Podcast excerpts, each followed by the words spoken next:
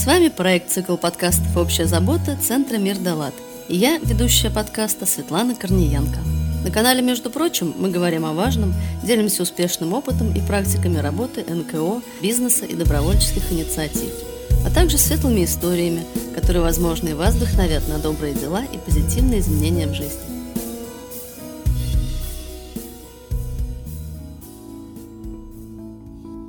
Здравствуйте, с вами после небольшого вынужденного отпуска вновь я, Светлана Корниенко. В мое отсутствие вышло сразу несколько интересных и важных эпизодов нашего подкаста, где с гостями студии подкастов беседовал руководитель Центра «Мир Далат» Алексей Сухов. Один эпизодов про патриотизм с участием молодой воспитанницы добровольческих инициатив. Мне бы очень самой хотелось провести и совместно с Кирой выступить с ведущей. Кстати, обязательно послушайте этот выпуск и поддержите нашу юную ведущую лайками, репостами эпизода, комментариями в аудиоприложениях и оценками в iTunes. Еще хочу обратить ваше внимание на специальный эпизод подкаста с конференции «Белые ночи» фандрайзинга. Эпизод построен в формате репортажа с международной конференции, где наш директор Алексей Сухов не только обучался на лекциях, семинарах, дискуссиях конференции, но и проводил репортажную запись с участниками и спикерами конференции. Для нас подобный формат был первым экспериментом, и я буду благодарна вам за обратную связь о том, как у нас это получилось. Обязательно послушайте интервью, которые были записаны в стенах 12-й международной конференции «Белые ночи фандрайзинга». Ну, вроде с маленькими объявлениями все. На конференции по фандрайзингу участники и спикеры говорили о том, что любая некоммерческая организация должна работать над стратегией фандрайзинга, и что без фандрайзера не может обойтись никакое НКО. Однако, есть еще одна важная категория людей, без которых не может обойтись ни одна некоммерческая организация – и которые не являются сотрудниками НКО. Я говорю сейчас про волонтеров, про тех людей, кто бескорыстно помогает в свободное от работы и домашних дел время или даже уделяет добрым делам значительный промежуток своей жизни. Как это делают волонтеры благотворительной общественной организации «Шаг навстречу». А все потому, что добрые дела – это общая забота. Общая забота сделать так, чтобы света и добра в мире стало больше. У меня в гостях вновь директор программы «Павловск» Елизавета Зеленчук и айчер-специалист организации «Шаг навстречу» Анастасия Козлова. Мы уже встречались с девушками в самых первых эпизодах проекта «Общая забота», и мы обещали новую встречу. И вот, выйдя из моего отпуска, я вновь пригласила их в студию. Анастасия и Елизавета, рада вас вновь видеть. Здравствуйте. Здравствуйте. Здравствуйте. В прошлый раз мы говорили о проблемах ваших подопечных детей, делились со слушателями практиками вашей работы. Большая работа с детьми из детского дома-интерната номер 4 города Павловск проходит в рамках программы «Павловск», которой руководите вы, Елизавета. Расскажите немного нам об этой программе. Да, наша программа основная. Мы работаем в детском доме уже на протяжении 17 лет. Курируем третий корпус. Между нами заключен договор о сотрудничестве. Дети проживают от 4 до 18 лет. После 18-летия они попадают в психоневрологический интернат. 60 детей живут в нашем корпусе. Корпус разделен на группы. В каждой группе от 3 до 6 детей. И в каждой группе есть два воспитателя, которые работают по несколько часов в день, и четыре нянечки, которые работают посменно. С 2012 года дети стали обучаться, ездить в школу, либо к ним приходил надомный педагог. Но кроме этого, наша организация также оказывает услуги дополнительные. В нашем штате имеются психологи, инструкторы АФК, специалисты по рисованию, музыке. Мы организовываем интеграционные выезды, а также альтернативный отдых для детей. Это такая форма, когда мы арендуем дом и вывозим детей на неделю в условия, приближенные к домашним. Они могут познакомиться с бытовой жизнью. Ну и кроме этого у нас есть э, волонтеры, штатные, внештатные. Внештатное волонтерство, что имеется в виду? Внештатные волонтеры – это те люди, которые приезжают в свободное от работы время. Есть это безвозмездно. Это получается как на работе. Если есть внештатные сотрудники, то должны быть и штатные. Да, штатные волонтеры приезжают пять дней в неделю, проводят с детьми время либо первую половину дня, либо во вторую половину дня. И за это они получают компенсацию за проезд и питание. Давайте более подробнее остановимся на волонтерской деятельности. Какая она бывает в вашей организации? Как говорила Елизавета, да, у нас есть два основных способа волонтерства, две основных формы. Это штатное и внештатное волонтерство. Также у нас есть автоволонтеры, профессиональные волонтеры, это еще называется пробоно волонтерство. Это как помощь, которая доступна каждому, когда человек может помогать своей профессиональной деятельностью, например, фотографы, дизайнеры, почти кто угодно. Волонтеры штатные, действительно, на программе «Добровольный социальный год» пять дней в неделю приезжают в детский дом, где детям проводят с ними в среднем от трех до 5-6 часов каждый день. И внештатные волонтеры, они приезжают в более свободном графике. Чаще всего это выходные, потому что внештатными волонтерами становятся те, кто, например, не может сочетать волонтерство с основной работой своей. Mm-hmm. Чаще всего это выходные или будние дни, когда у человека на работе выходные. В среднем это где-то 2-3 раза в месяц но можно и чаще. Часто внештатные волонтеры сопровождают наших подопечных на прогулках и экскурсиях. А как получается волонтерам уделять так много времени добрым делам? Пять дней в неделю по шесть часов? Это по сути как ходить на работу или на учебу. Кто же эти люди? И на что они все это время живут, и как им хватает тех ресурсов, которые они получают от вас? По сути, это либо профильных вузах, которые учатся студенты, и для них как практика, получение практики, потому что в университете в теории мало что можно узнать, а у нас в детском доме можно увидеть разных детей с разным диагнозом, и для них это колоссальный опыт. Да, это часто могут быть психологи, педагоги, дефектологи. Еще часто нашими волонтерами добровольно-социального года могут стать фрилансеры, точнее те, кто не привязан к офису mm-hmm. и каким-то определенным часам, кто может выделить такое количество времени свободного своего в день и не потерять ничего mm-hmm. в этот момент, а только приобрести. Потому что волонтерство это очень важно. Это проявление социальной ответственности. Полностью согласна. Я также знаю, что у вас есть и иностранные волонтеры, которые приезжают из других стран. А из каких стран и как они вас находят? Есть такая программа Европейского корпуса солидарности. Это официальная молодежная волонтерская программа Европейского Союза, которая предоставляет возможность молодым людям от 18 до 30 лет отправиться на волонтерство за рубежом бесплатно. То есть это могут быть не только в детские дома, это могут быть различные другие программы социальные в первую очередь. Полная компенсация расходов. В Италию мы отправляли девушку. К нам приезжали из разных стран, из Бельгии, Польши, Австрии и так далее. Мне интересно, что нужно для того, чтобы стать иностранным волонтером? Просто подать заявку. Изучить различные программы и то, что тебе ближе внутренне, подать заявку. А в каком направлении можно стать иностранным а, Вообще в любом, на самом деле, программ огромное количество. Это может быть экологическое волонтерство, это может быть социальное волонтерство, это может быть медиа-волонтерство, это может быть... Есть такой вид волонтерства, если не ошибаюсь, он педагогическое, то есть можно поехать в другую страну и учить детей, например, из этой страны английскому или, например, своему родному языку. Моя близкая подруга так ездила, например, в Сербию и учила сербских детей русскому языку. Здорово. Да, они делали масленицу и изучали русские традиции, и она это описывает как один из самых лучших опытов в своей жизни. С огромным удовольствием она сказала, что повторила бы его тысячу раз еще. Классно. А вам не хотелось бы попробовать? С удовольствием. У меня, кстати, часто были такие мысли. Сейчас у меня такая мысль появилась. Да, и сейчас у меня такая мысль тоже появилась, но мне очень нравится моя работа, и я хочу быть полезной здесь пока что. Потом, да. может быть, захочу поехать волонтером в какую-нибудь другую страну. Например, в какую? Я бы мечтала, конечно, в Италию или во Францию, наверное, куда-нибудь туда. Здорово. Да. Тут прям просится к обсуждению тема мотивации волонтеров. Давайте разберемся сначала, что же получают волонтеры, приходя на добровольческий год, и чем мотивировать обычных добровольцев, занимающихся классическим волонтерством. Вообще у всех волонтеров своя мотивация, и это очень сложно обобщить в что-то одно. Для себя и по своему опыту я могу сказать, что важнее того, что ты приносишь, ну, как бы ничего нет. То есть э, ты понимаешь, что ты делаешь жизнь детей лучше.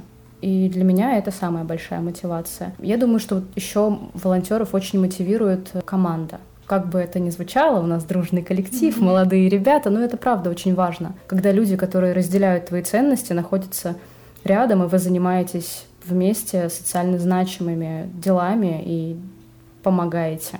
Я не скажу, что финансовая компенсация в программе «Добровольный социальный год» — это решающий фактор. Мне кажется, что это просто бонус, который мы можем предоставить для волонтеров. Важнее это сам процесс и результат, то, что ребята учатся, а, развиваются и у них устанавливаются такие теплые дружественные связи, появляются значимые взрослые. Когда я была волонтером, мне кажется, я всегда получала больше, чем отдавала. И это всегда такой опыт, знания, которые тебе помогают не только как профессионалу, мне как дефектологу, а в жизни очень помогает. Это как минимум в семейной жизни, это терпение, терпение к своему ребенку. Через год ты становишься действительно другим человеком, как бы громко это ни звучало.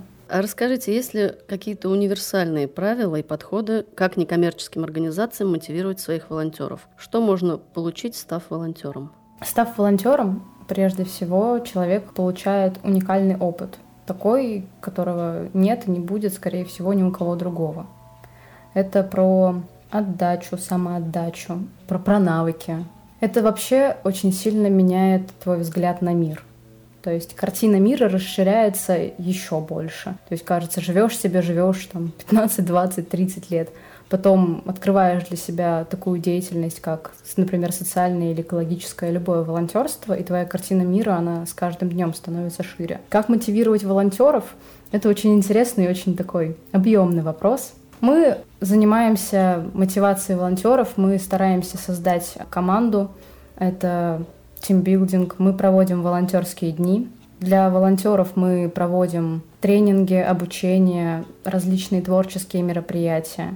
И все волонтеры, которые приходили и приходят в шаг навстречу, они становятся членами нашей команды. То есть мы такой полусемейный круг, очень близкий. И я считаю, что когда я повторюсь, наверное, что когда люди разделяют ценности и вместе делают одно большое дело, это дает столько положительных эмоций и сил, чтобы жить. Мне кажется, это самое главное, что мотивирует. А мне кажется, чем отличается некоммерческая, коммерческая организация, это человечностью. И очень важно, что в нашей организации в первую очередь стоит человек. То есть это волонтер, это любой сотрудник. И очень важно почувствовать, что что-то не так у человека, что он либо ломается, либо у него что-то внутри происходит. Он не всегда это может понять, проговорить. И задача руководителя — почувствовать этот момент и обязательно поговорить с человеком. И мне кажется, вот это вот за счет вот этих разговоров и человечности происходит мотивация волонтеров. И такие люди, как правило, они остаются очень надолго в организации. И я очень часто слышу обратную связь, что если бы вот не эта поддержка, и не только руководителя, а между собой, то многие бы быстрее уходили. А с чем приходят волонтеры в вашу организацию или в похожие НКО, и почему они остаются? Я не случайно задала этот вопрос, почему остаются волонтеры, ведь вы работаете с тяжелыми детками. Мне кажется, многие приходят спасти мир, а потом через какое-то время они понимают, что спасти мир не получится. Но тем не менее же они остаются. Они все остаются. Мне кажется, большая часть уходит. Все-таки они понимают, что про это здесь. Здесь невозможно жалеть детей, нужно с ними работать, нужно участвовать в их жизни. И остаются те, которые действительно осознают это. А что не, не хватает вот тем людям, которые уходят? Чего они не смогли получить? Может быть, не смогли получить от детей какой-то, не знаю, обратной связи, потому что многие наши дети, они не разговаривают, они не показывают своим внешним видом, что им приятен человек. А это же очень важно. Если ты пришел mm-hmm. помочь человеку, ты же хочешь каких-то mm-hmm. объятий, что-то получить, а ты приходишь и ничего не получаешь. И если волонтер действительно понимает, что не все вербально может быть, а есть какие-то невербальные отношения, тогда он остается. И это самые тесные связи происходят. И потом, через какое-то время, это может быть действительно очень длительный промежуток времени, и ты действительно понимаешь, что ты здесь не зря, что ты сделал такую очень значимую, важную вещь для ребенка. Ты почувствуешь это всегда. А все ли волонтеры знают, на что они идут? Нет, конечно. Мне кажется, очень многие люди уходят. Уходят после первого раза. Могут уходить после десятого. Никогда не возвращаться, говорить, что зачем. Я здесь все равно ничего не поменяю. А любой человек поменяет. Он изменит чью-то жизнь. Но ведь результаты же не всегда видно сразу. Это продолжительный труд, это работа. Да, это работа. Но эта работа классная. Я провожу ознакомительные встречи для волонтеров, и всегда вначале я спрашиваю, какие ожидания от нашей встречи. Может быть, у вас есть какие-то вопросы, которые вы хотите задать вначале, на которые мы ответим на протяжении да, вот ближайшего часа. И очень многие волонтеры, чаще всего они становятся внештатными волонтерами. На мой вопрос, что вас привело к нам, что вас заинтересовало, почему вы здесь сейчас, отвечают, я жил, я работал, я жил свою обычную жизнь. И в какой-то момент я понял, что я не могу по-другому, что я очень хочу делиться, и я очень хочу помогать. Мне кажется, что это свойственно всем просто в разной степени. И волонтер, он идет за тем, чтобы поделиться своим теплом, да, с другим человеком. И мне кажется, что мотивация, смысл и основное то, зачем идут, это действительно, чтобы поделиться частичкой себя. Конечно. Но все равно все волонтеры это же все равно эгоисты. В первую очередь ты делаешь для себя. В первую очередь ты делаешь не для ребенка, это у тебя чего-то не хватает, тебе хочется что-то отдать. Поэтому это такой сложный вопрос. И все и кошечкам помогают на улице не потому, что жалко кошечек. Ну, тебе жалко. Это твои в первую очередь чувства. А кошечки-то, может быть, и нормально там на улице. Просто это такой, это нормальный эгоизм, и я ничего не имею против него, я сама такой же человек абсолютно. Просто нужно это осознать в какой-то момент. Я так думаю, что некоторые, возможно, уходят еще потому, это мое личное мнение, когда человек вполне ощутил свою значимость, ему этого стало достаточно, и он уходит. Ну, так это эгоизм. Он да, получил да. свое. Но я думаю, что и ребенок тоже получил свое. У вас сейчас много в штате волонтеров? Штатный волонтер у нас один. А внештатных? Нештатных достаточно, да. Остро ли вы нуждаетесь в волонтерах? У нас проблема большая. У нас есть нештатные волонтеры, но так совпадает, что они не могут приезжать в детский дом по разным причинам. И да, мы в них нуждаемся, и мы сейчас ищем новую команду. У нас новый координатор, и, соответственно, мы хотим, чтобы она собрала свою команду, поэтому мы ждем, очень ждем. А как вы считаете, почему не так много людей идут в волонтерство?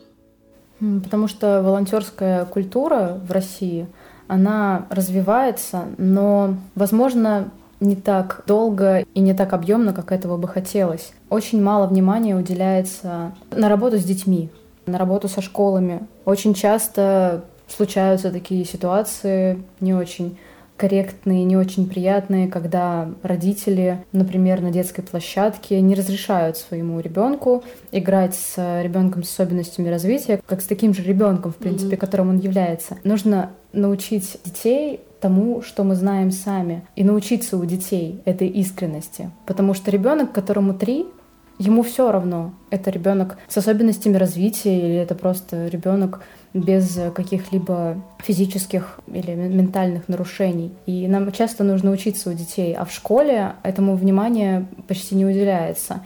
Мы очень часто ходим с уроками добра, как называется этот формат, в школы, для того, чтобы рассказать школьникам разного возраста о социальной ответственности, тем, кто чуть старше, тем, кто помладше, как правильно, этично и экологично общаться с людьми с инвалидностью, с людьми с особенностями развития. О том, что человек с ограниченными возможностями — это некорректный термин, а человек с ограниченными возможностями здоровья — термин более приемлемый. Что нельзя просто, например, говорить «инвалид». Нужно говорить более экологично и этично по отношению к людям с инвалидностью, как человек с инвалидностью, а не человек-инвалид. О том, как взаимодействовать с людьми с особенностями развития в быту, а, на улице. Если вы оказались в различных ситуациях, все должны быть к этому готовы большинство людей э, теряются и не знают, как себя повести. Мне интересно, придем ли мы когда-нибудь к полной толерантности к людям с ограниченными возможностями? Мне кажется, мы идем к этому. Но когда-нибудь это наступит? Когда-нибудь обязательно. Инклюзивный светлый мир будущего. Он только впереди. Ну, мы в силах сделать так, чтобы это наступило скорее. Мы должны чаще говорить, упоминать и интегрировать в общество людей с особенностями развития мир, он для всех одинаков. Я так понимаю, есть же особенности волонтерской деятельности с детьми с тяжелыми множественными нарушениями развития. Какие задачи и обязанности у ваших волонтеров? Задачи и обязанности волонтеров – это в первую очередь индивидуальное внимание. Потому что, да, есть персонал в детском доме, воспитатели, педагоги и различные специалисты, но не всегда получается так, чтобы ребенок был один на один со взрослым. И задача волонтера в первую очередь быть один на один с ребенком. С кем-то нужно пообниматься просто, угу. с кем-то можно провести какие-то игры, какие-то упражнения, занятия, ну то есть все что угодно. И также привитие навыков самообслуживания. Это тоже очень важный момент, потому что очень тяжело кому-то завязывать шнурки научиться. И на это нужно очень много времени. То есть иногда у нас была девушка-волонтер, которая минут по 40 каждое утро завязывала с ребенком шнурки. Это очень важно. Через год ребенок научился да, это делать. И это очень здорово. И благодаря терпению нашего волонтера. А есть ли у вас интересные истории, связанные с вашими волонтерами или детьми, которых они сопровождают? Я не так давно работаю в шаге навстречу. Сейчас получается где-то полгода может быть, чуть больше. И когда я только начала работать, я вообще HR-специалист. Я подбираю персонал, назначаю собеседование, провожу ознакомительные встречи с волонтерами. То есть моя деятельность, она не связана с волонтерством напрямую. То есть я не обязана приезжать в детский дом или в психоневрологические интернаты к взрослым ребятам. Но так как я волонтер со школьной скамьи, можно сказать, и семья у меня такая волонтерская тоже, я не могла отказаться от такой возможности иногда приезжать и помогать ребятам в детском доме или в психоневрологических интернатах. И Первые месяцы работы, мои документы собраны, я тоже, мы готовы. Я выезжаю в Павловск, в детский дом, к Елизавете на встречу. Я не помню, что там мы хотели обсудить. Я приезжаю, меня пускают в корпус, и Лиза делает очень интересную вещь. Она просто убегает на полчаса, говорит, посиди, пожалуйста, вот здесь вот на занятии. У меня там очень-очень много дел, все, убежала, все, нет меня, испарилась. И я сажусь на музыкальное занятие к нашему музыкальному педагогу, к Владимиру. С ним сидит э, три девочки, и сначала он играет на гитаре, а девушки подыгрывают ему, как хотят, на музыкальных инструментах. А потом э, Вова садится за инструмент и начинает наигрывать что-то на фортепиано. Такого восторга я не видела никогда. Я сидела и смотрела на нашего педагога по музыке просто как на супергероя какого-то. А Лизы все не было и не было. Началось второе занятие по музыке, и оно было такое больше индивидуальное. Пришел Максим на занятие к Вове, и Вова достал две гитары и просто дал одну из гитар Максиму в руки. И он помог ему зажать нужный аккорд, и на протяжении, я думаю, минут десяти Максим играл одну и ту же ноту, так медленно, медленно, одну и ту же, 10 минут. И это была такая медитация. И каждый раз от каждого прикосновения вот, пальцев, струны, что это дает звук, это был такой восторг. И у меня, и у Максима, и у Вовы, который подыгрывал под эту ноту какую-то мелодию. Это получилась какая-то полноценная, настоящая невероятная музыка. И я просидела в ожидании коллеги очень-очень долгое время и просто наблюдала, как э, педагоги находят подход каждому из детей, и как это удивительно просто смотреть, как создается музыка. Для меня это было просто волшебно. Моя история более трогательная, как Настя говорит. Мой волонтерский год у меня была группа парней, 15 человек. Был среди них Лёша, очень сильный мальчик. На тот момент ему было 11 лет. Разговаривал, помогал много на группе воспитателям, нянечкам очень-очень самостоятельный, но не разговаривал напрямую никогда. То есть на вопросы он не отвечал. И никогда не брал за руку, то есть он очень отстраненный был всегда. И в один из осенних дней, когда было жутко ветрено на улице, дождь был, мы сидели в спальне с ребятами и играли на напольном пианино, нажимали на клавиши. Лёша сидел на окне и что-то там говорил. Слышу, люблю Лизу. Я говорю, Леш, что такое, повтори. Он не повторяет, естественно. Мы дальше продолжаем играть. Я думала, что мне показалось. Через какой-то момент опять, через какой-то промежуток времени опять люблю Лизу. И смотрит на меня, и прям в глаза. И я такая думаю, ну все, не зря я здесь. Как раз это был тот промежуток времени, когда я думала, что ну ерундой я какой-то занимаюсь. Ну прихожу, ну поиграла с парнями, ну пошли мы зубы почистили, ну покормила кого-то. Но это все так не важно. А оказалось, вот важно это благодаря Лёше. Я следующие свои полгода с таким удовольствием приходила на работу, как никогда, мне кажется. Это, это классно. И вот про то, что ты действительно получаешь больше, чем отдаешь. Вообще истории – один из способов мотивации. А нас слушают люди, которые, возможно, захотят стать волонтерами вашей организации или волонтерами других организаций в своих регионах. А живые настоящие примеры всегда хорошо смотрятся и слушаются. Елизавета Анастасия, у меня к организации «Шаг навстречу» от лица команды Центра «Мирдалат» есть предложение. Раз мы коснулись настоящих живых историй из жизни волонтеров, может, соберем таких историй больше и запишем их? Я или кто-то еще из наших специалистов может выехать с оборудованием, так сказать, в поля. Или мы пригласим вас с командой к себе – и представим слушателям рассказы о волонтерстве от первого лица. А потом смонтируем один, а возможно и два, как получится, эпизода подкаста в рамках проекта «Цикл подкастов. Общая забота». Возможно, истории ребят вдохновят слушателей обратиться в вашу организацию и пройти с вами нелегкий, но интересный путь. Как вы на это смотрите? Да, мы с удовольствием. Только положительно. Даже при всех мотивациях я подозреваю, что рано или поздно у ребят, занимающихся с детьми, могут начать опускаться руки, прийти эмоциональное выгорание. Особенно тяжело тем, кто занимался с ребенком, который умирает. Я даже не могу представить уровень стресса в таких ситуациях. Как тогда в шаге навстречу проходит профилактика выгорания? И что вы делаете, если выгорание наступило? Что вы посоветуете слушателям, которые работают с волонтерами или сами ими являются? В первую очередь мы стараемся организовать консультацию с психологом. Второе, мы обсуждаем такие моменты. Мы обсуждаем между собой, и люди делятся своим опытом, и это помогает. Ну, либо человек уже действительно, если выгорел, он просто уходит. Такое тоже может быть. Да, мы стараемся проводить некоторую супервизию и обсуждать свои чувства, но когда человек выгорел, когда человек устал, это две большие разницы. Когда человек устал и у него еще не произошло выгорание, мы стараемся отслеживать этот момент и стараемся прислушиваться к себе, каждый из нас, трезво оценивать свои силы, и когда мы чувствуем, что происходит процесс, который приближает нас к тому, чтобы опустились руки, мы всегда идем навстречу, делаем свой шаг навстречу, отдыхаем и оказываем максимальную поддержку сотруднику. Мы очень советуем отдыхать и не испытывать чувство вины. Как говорила Елизавета, многие приходят сюда, чтобы спасти мир — нужно смириться с мыслью, что мир ты не спасешь, но чьей-то конкретной истории ты обязательно оставишь большой и светлый вклад. Такой шаг навстречу доброте. Всегда ли можно понять, что начинается процесс, который ведет к выгоранию? Или бывает, что это происходит внезапно, и никто не подозревал даже?